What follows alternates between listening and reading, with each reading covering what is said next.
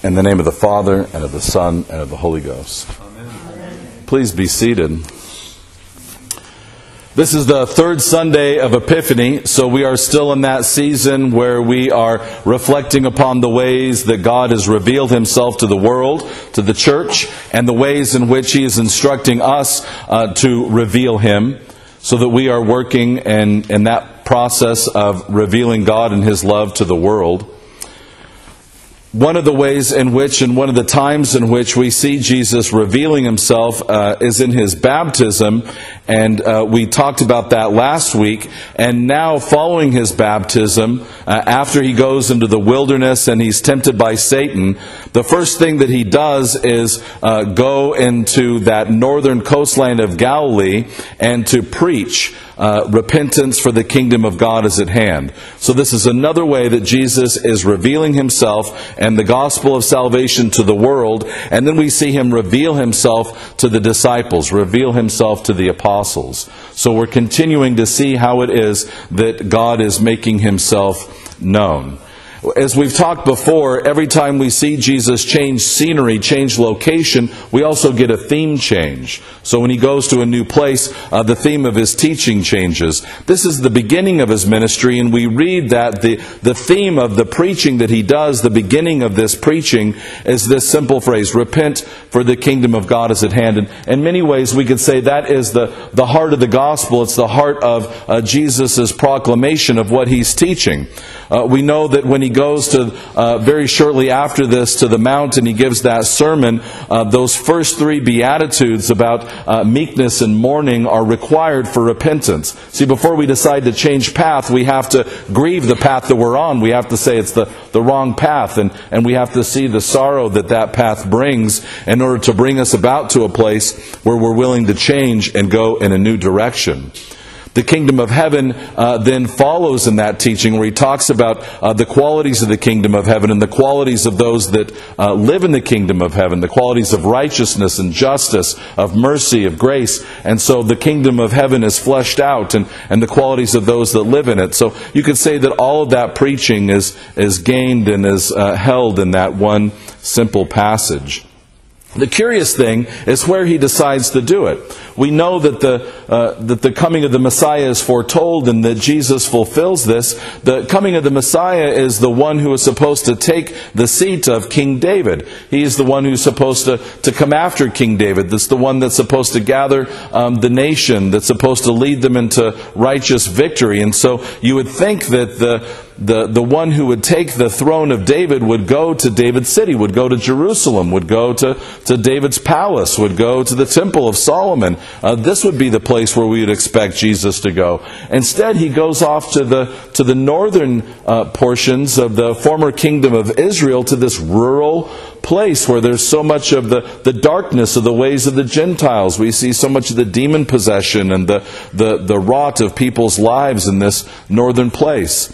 You'll remember that after King David in the United Kingdom and his son Solomon, we see Solomon's son Rehoboam, who's a fool and, and leads the, the nation, this united kingdom of God, into civil war. And there's the northern kingdom of Israel and the southern kingdom of Judah or Judea, where it is that Jesus is baptized and where Jerusalem is. The northern kingdom of Israel uh, is taken over by the Assyrians first. They're the first ones to fall by this foreign power, by these Gentiles. And uh, this is the region of Galilee, the region that becomes called Samaria, the Samaritans. And this is where Jesus decides to go, to these cousins who have fallen away from the ways of God, to this place of darkness, to this rural area. The disciples that he meets at the Sea of Galilee already know him. You remember this from last week that they had been following John. They had been disciples of John, and they had been there, uh, especially Andrew and uh, John the evangelist had been uh, following John the Baptist, and they called their brothers, you'll remember, uh, James and Peter, uh, to follow with them. And you remember that last week Jesus says to them, Come and see. They ask him, Where are you staying? And he says, Come and see. And that's the beginning of their association with Jesus. You remember that he, they just stay with him for several hours, they just stay with him uh, for that day. And then, of course, Jesus goes out into the wilderness for those 40 days of temptation. So now he's come back and he's gone up to Galilee, where it is that these brothers are from, and he gathers them. And now he gives them a different call, where first he says to them, Come and see. Now he says to them, Follow me. So they are coming into a deeper form of discipleship. This is the pattern, the form of how it is that we too practice discipleship. This is how uh, we too learn to be followers of Christ. This is the pattern of all good apprentices and masters.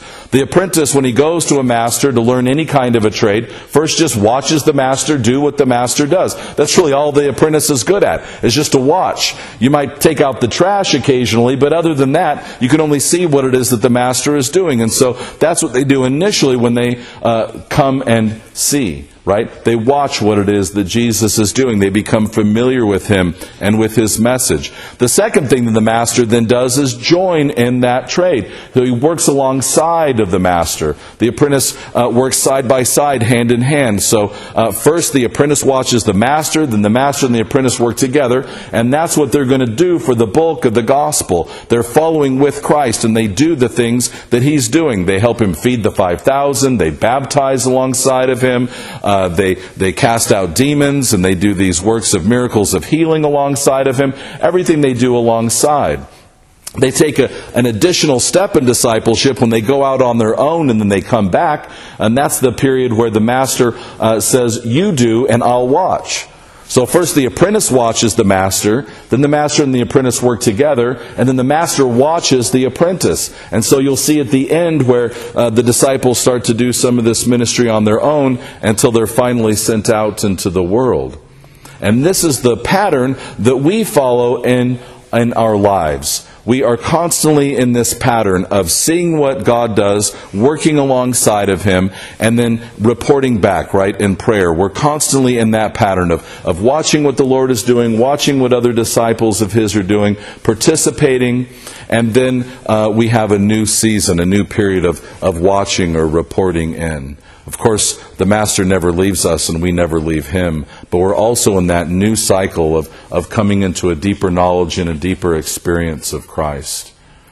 This is, in a familiar way, the same path that the prophet Amos takes. The prophet Amos does the same thing that we then see Christ doing, 700 and some years before him. Amos too is from Judea. He's from that southern kingdom. And he too goes to the northern kingdom. Uh, he's called by God to go to uh, the kingdom that's not his own, to go to this northern country, to, to warn that northern kingdom. And Amos is, is one of my favorite prophets. He's a working man. He's a dresser of sycamore trees. He's a shepherd. Uh, he's just a common man of the fields and of the land. And his images images that we read here are those common, images. They're like reading Aesop's fables or any kind of other familiar parable, right? About uh, two that are walking together, the calling of the lion, or uh, all of these wonderful familiar ways of, of bringing to us the knowledge of the kingdom of God. So he goes to these foreigners, he goes to these cousins of his that have gone astray, and he calls them back. He calls them back into unity and fellowship with God, and, and he says that, the Lord brought the whole family out. He says something really strange. He says that this is the only family that the Lord has known. Does that mean that the Lord doesn't know about other families in the world? No, of course it doesn't mean that. It means that they were known by him in familiarity, that they had this familiar connection. And so the Lord sees them not just as a nation, not just a people group, but as a family. And he's addressing them as their father. So this is a father who said, This is my family. I, I made you a family. I've known you, and I'm bringing you back to me. So he calls them back, and he calls them back as children. He says at the end of this passage, they don't know how to do what is right. So it's a question of teaching them to do the right way, to call them back into that apprenticeship, that discipleship, to teach them the ways of God. They have to be informed. And the warning and repentance is always of consequence right? We change paths, we look at the path that we're on, and we begin to grieve, we begin to understand the consequences of the way that we've been living our lives, and then we realize, oh, the Lord is leading me in a new direction. Right? Repentance for a Christian is something hopefully that we're doing every day. Right? We're always supposed to be re-looking at the way that we're living and, and getting that new instruction in how to live according to God's ways. To be called back as children uh, by a loving Father who would teach us the right ways of living. This is exactly what St. Paul is doing in his letter to the Corinthians. He's treating the Corinthians as his children and he's warning them against doing things that are going to be harmful to their church family. He says that you're starting to baptize and call each other uh, by the name of the apostle that baptized you. We're baptized in the name of Christ, and so he's pleading for the unity of the church and for there to be no division. That needs to be a plea that we hear uh, today at Jesus the Good Shepherd, that we need to be warned against that kind of a division.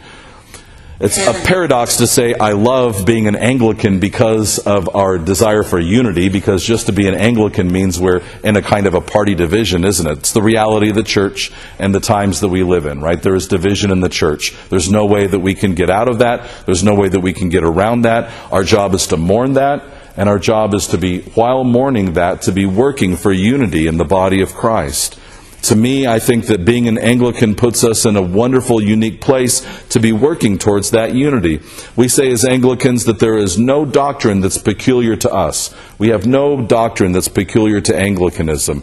Everything that we teach should be familiar to the Roman Catholics, it should be familiar to the Orthodox, it should be familiar to Protestants. There's nothing that we do that we should be able to say is unique. And because of our desire to, to bring ourselves into that wide place and to be able to gather and join hands with our brothers and sisters around the world, uh, hopefully that gives us a, a heart and a way of, of facilitating the unity of the body of Christ. When we baptize, we don't baptize people into the Anglican Church. We don't baptize people as Anglicans. We baptize them into the one holy Catholic and Apostolic Church. That's the mission that we've been given, and a unique and wonderful one as well. And St. Paul, while teaching this unity, says that the unity that we're looking for, that we're striving for always, is for the mind and the judgment of Christ. The unity that we want is the unity of the mind and the judgment of Christ. So we all are seeking to dwell in and to explore the mind of Christ. How do we do that?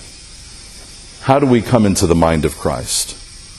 We do it through the daily practice of prayer, the reading of Scripture, the work that's been given to us, both for our families and in the church, and for the rest that we're given in Christ.